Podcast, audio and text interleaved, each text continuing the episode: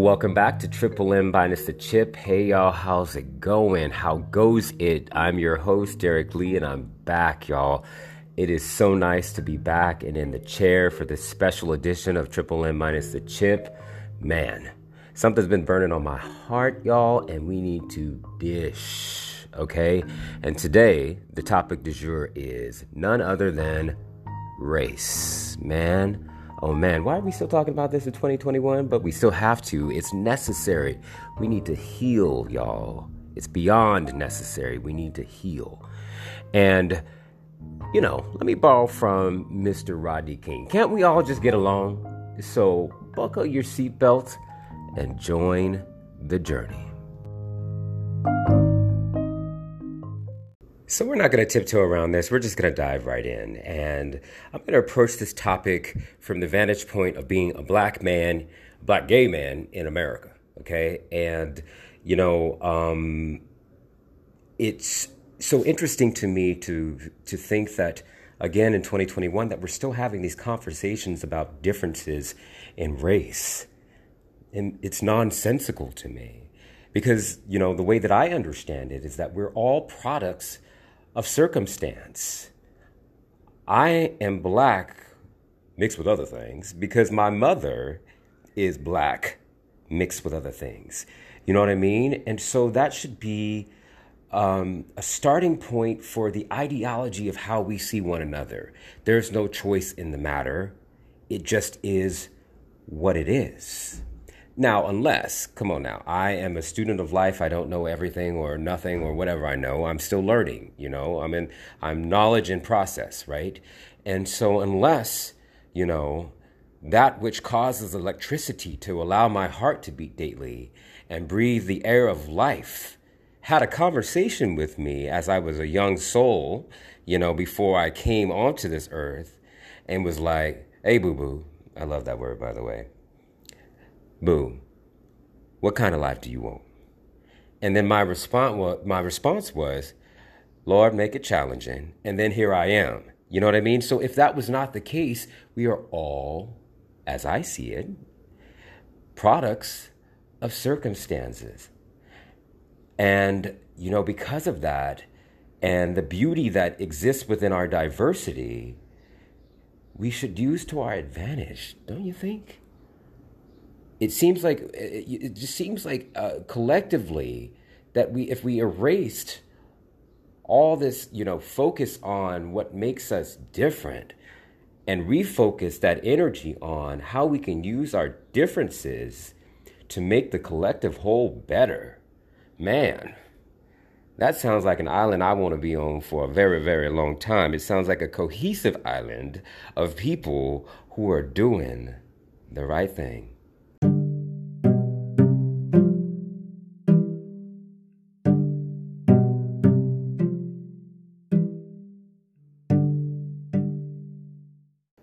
For anyone who is unaware of where I stand when it comes to race, it's pretty black and white to me, meaning that I believe that race is an extension of our creator's creativity, and there's beauty in diversity.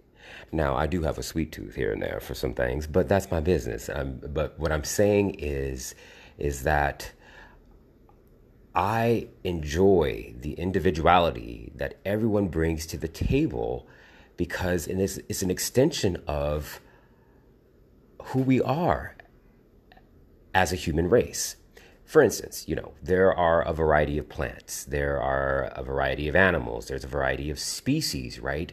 And I just feel like the display of humanity through or by extension of race is just another feature of beauty that adds to the collective whole.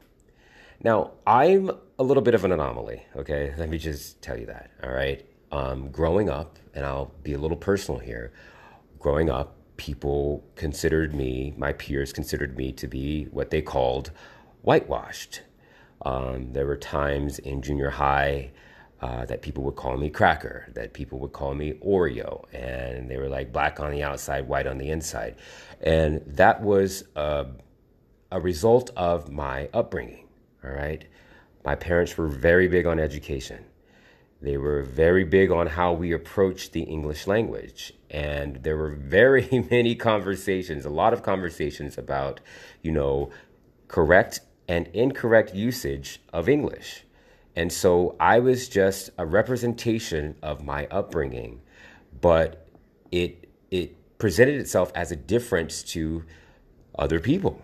You know what I mean? And I'm even telling you, some some of my black people would call me cracker and Oreo. It wasn't the white people, but I'm just saying, you know, that was then, this is now. What I experienced in my youth translates to what I think is an experience of current times today, meaning that there is a generalization or assumption about how particular races act or carry themselves, and that's not fair to the individual. We're negating opportunity by not allowing people to express their individuality by blanketing them into an expectation of how to act based on their race. We have to understand, or I had to understand, that everyone has a different, you know, upbringing and what they bring to the table. So we can't, there's not one shoe size fits all when we approach the thing. And that's why, you know, in my AP art history class, um, there was this idea of tabula rasa, blank slate. And I kind of apply that to my approach to identifying new people, meaning you get a blank slate, right? And you get to fill in your picture whether it be a beautiful picture or an ugly one, based on what you're presenting and what you bring to the table. Now, that, now that tabula rasa in my idea or my frame of thinking is that it's kind of like etch a sketch, meaning as you develop, as you grow, as you gain more knowledge, we can shake that up and redraw a new picture because I do traditionally believe in change. And the reason why I bring this up is because this is interesting. What I've noticed during my time here on earth is that people tend to generalize, right? So let's just just make some random example. If one white person does one thing, then it goes into some people's minds that all white people do the same thing. That's not fair. Okay? Everyone deserves their individual space, I feel which is why I don't care what anyone of any particular race that's other than my own or even of my own, I don't care what experience that they bring to the table and I witness or it affects me. I will not and I choose not to blanket everyone else of that same race with the same sort of judgment based on a singular experience. And I think that's a huge part of healing is giving everyone ownership of their individuality. Ownership. Hmm.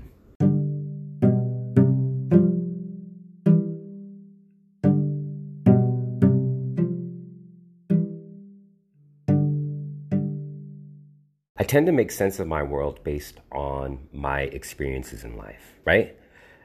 Um, and, you know, straight up, growing up in school during my formative age, like I was always, you know, in advanced classes. And so I was surrounded by, in my city, a lot of white people, you know, and even in university, I went to a private Jesuit school. And at the time, between you know graduate school and undergrad, there were only 7,500 people in the private school. But there were only out of those 7,500 people at the time, I think there was no more than 120 black students there. So we were just sprinkles um, of our race within the collective, right? And during your informative time in life you you start to mimic your surroundings, right? And I made the the the mistake of of not realizing that there were a different set of rules for me and then a different set of rules for everyone else. So the things that my peers engaged in and got away with, I also engaged in and got in trouble for it because of my race. And so that was the moment when I started to have, you know, repercussions for my actions, even though they were similar to everyone else. You know, when I started to experience those repercussions, it was the moment that I had to wake up and say, Derek, as a black man, you have a different set of rules in this society than your peers. So, because of those different sets of rules, you are going to have to act in a different manner to survive. Okay? And that's me being completely honest. That was a revelation I had to have in college. Okay? And that's an unfortunate revelation for someone who is within an environment that is beholden to like multiple races. And what is the root of that? How do we heal? How do we become bigger and better that everyone can live a life in this world, or in this country at least, with the same set of rules? It was mind boggling.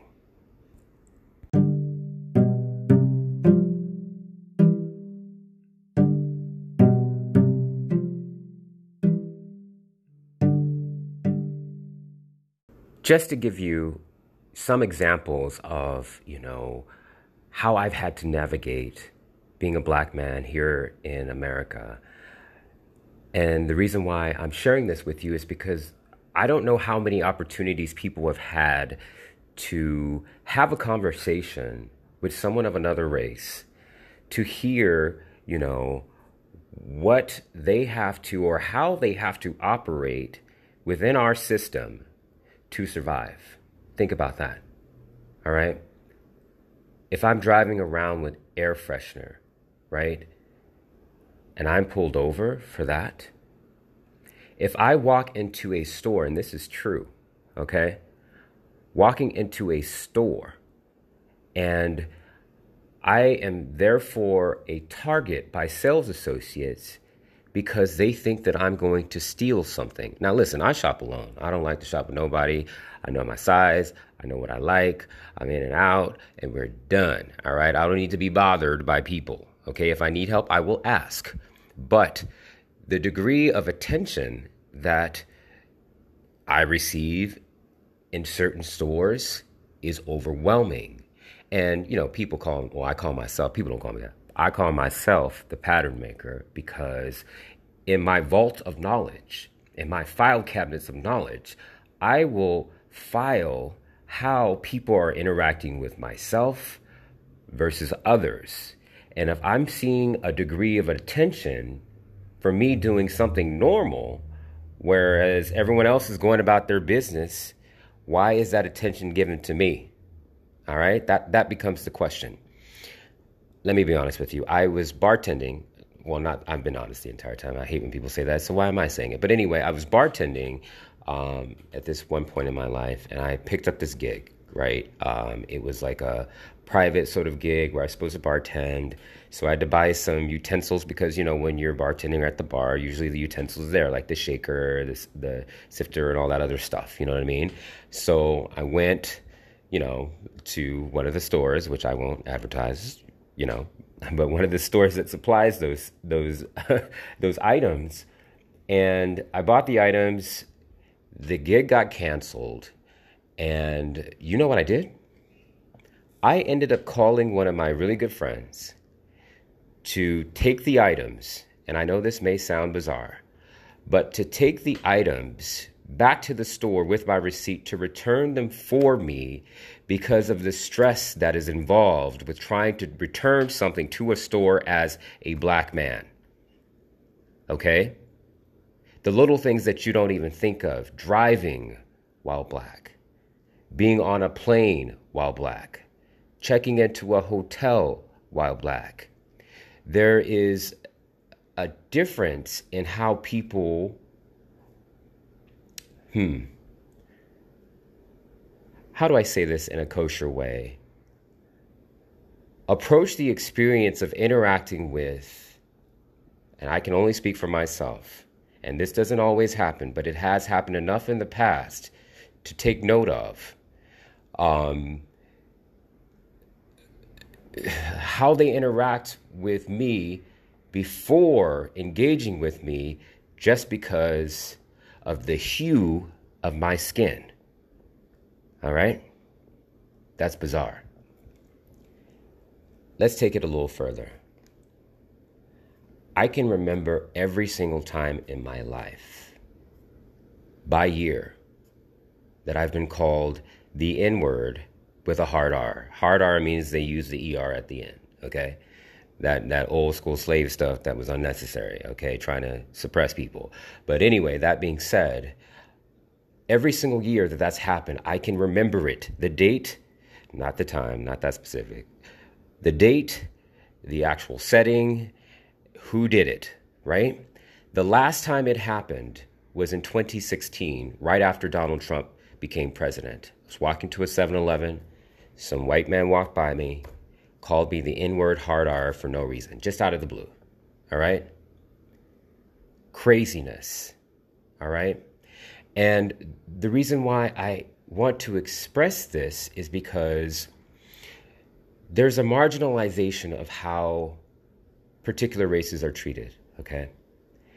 And, you know, I've had, I've encountered people who take issue with saying, you know, Black Lives Matter, Brown Lives Matter, Asian Lives Matter, blah, blah, blah. Because at the end of the day, bottom line is this the, the, the constant is yes, we know and understand that all lives matter. Everyone is valuable from my vantage point. Okay. I truly wholeheartedly believe that everyone is valuable.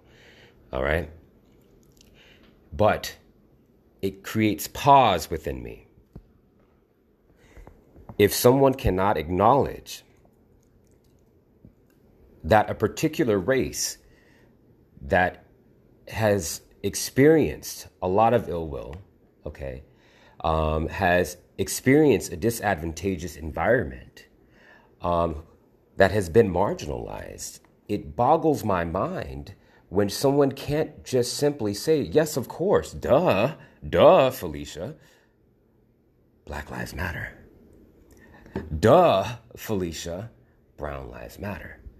Duh, Felicia. Asian Lives Matter.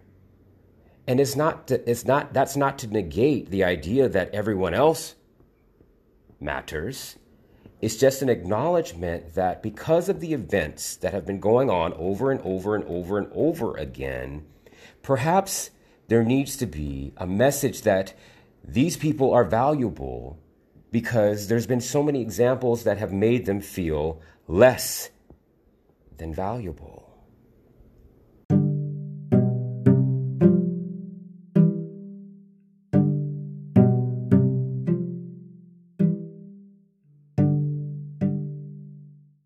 I make it a point to try to understand a lot of things in a very logical manner. Um, sometimes I rely on intuition, but with this current topic, logic is key.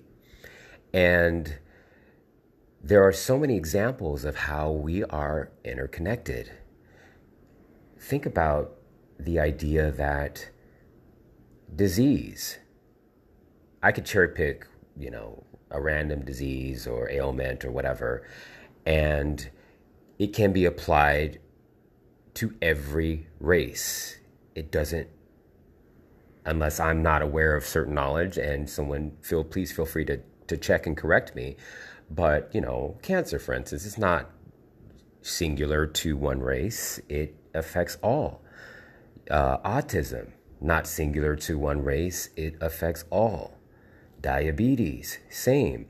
Now, there may be scenarios where it does affect a certain demographic more than others, but that's not to say that it skips a particular race. And so, in my mind, that's a clear example of how we're all interconnected. Even on a more simpler note, think about it. We all sit down to go number two. Okay. Now, some of, well, some of us hover in dirty situations. And if we're super sick, you know, we may need medical assistance through a pouch or a bag or something like that. But, you know, waste still happens. And so, uh, what I'm trying to draw attention to is the fact that, you know, we're all interconnected because the beauty of it is the same blood that I bleed can be transferred to anyone of my same blood type for a transfusion. And let me take, I've said that before, but let me take that a step further. Okay.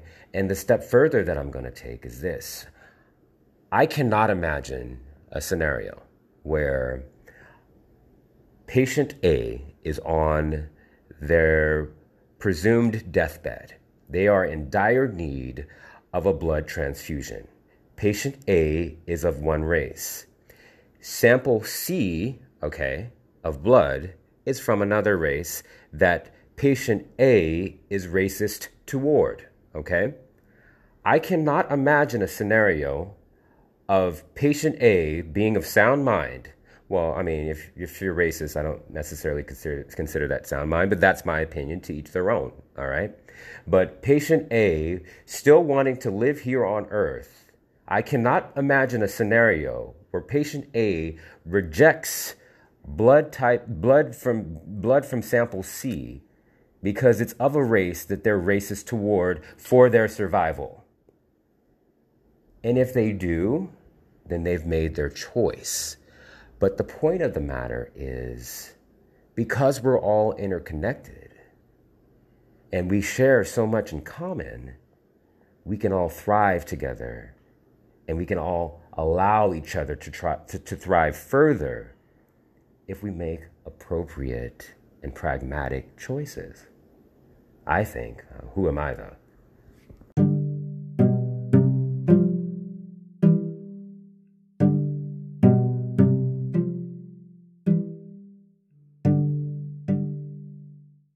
I was extremely hesitant to even, you know, chime into this particular topic, you know, um, because my form of planting seeds uh, isn't always so overt when it comes to hot button issues. I definitely don't let certain things slide, you know, in my everyday life. And I do try to,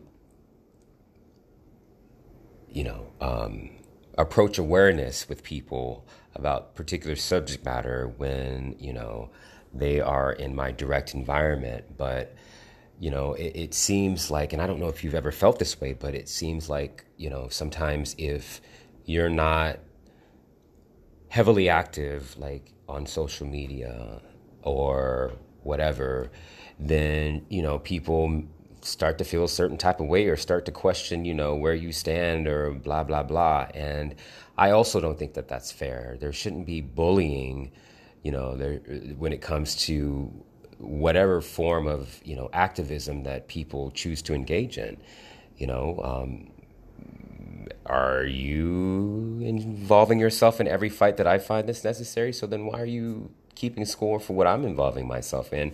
Or do you know what I'm doing on the side? Do you know if X person is going to, you know, protest, you know, if Y person is donating to particular causes. Do you don't know what anyone's doing. And um, unfortunately, yes, visibility through messaging is, is necessary.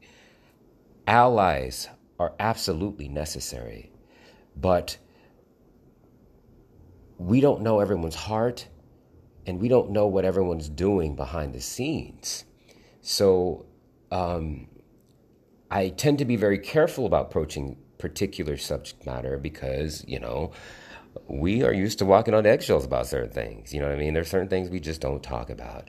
But I think that that that we're at a pivotal time in our lives and in our story as a nation where it, it, it becomes necessary to begin the process of being our higher selves. You know?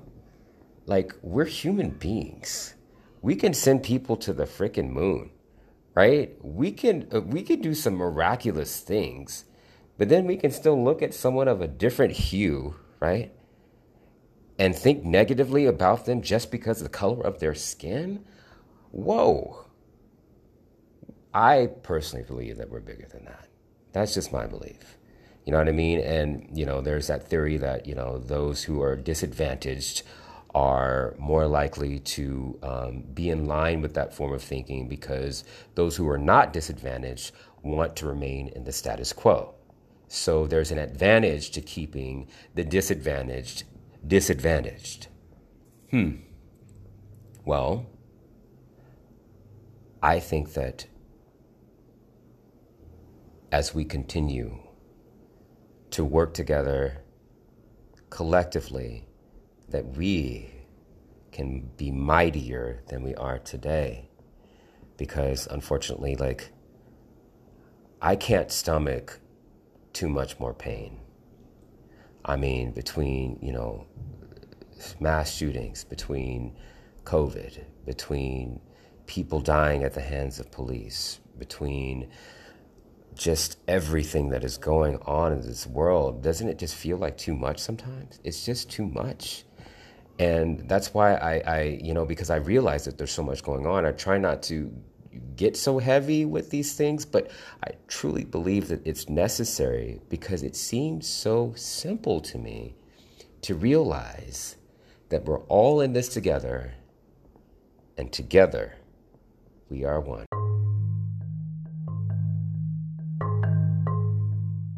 Oof. I hope I didn't overdose. Now, this is one of those topics that, you know, we can go on and on and on about because there's just so many layers so many different experiences, so many points of views that, you know, I invite any of my listeners to, you know, chime in and feel free to email me at triple M minus the chip at gmail.com.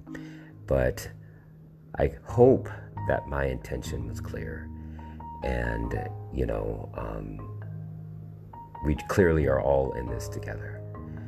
And I know that I simply scratched the surface of this and there's so much more to be said about it, but I hope in some format that I whispered to the hearts and minds of everyone who listens that plant seeds that are inserted into the marketplace of ideas. But thank you, thank you, and thank you for tuning in to this special edition of Triple M minus the chip. Again, I'm your host, Derek Lee. Don't be a stranger. We'll be back soon. And you know how we do it. Until next time.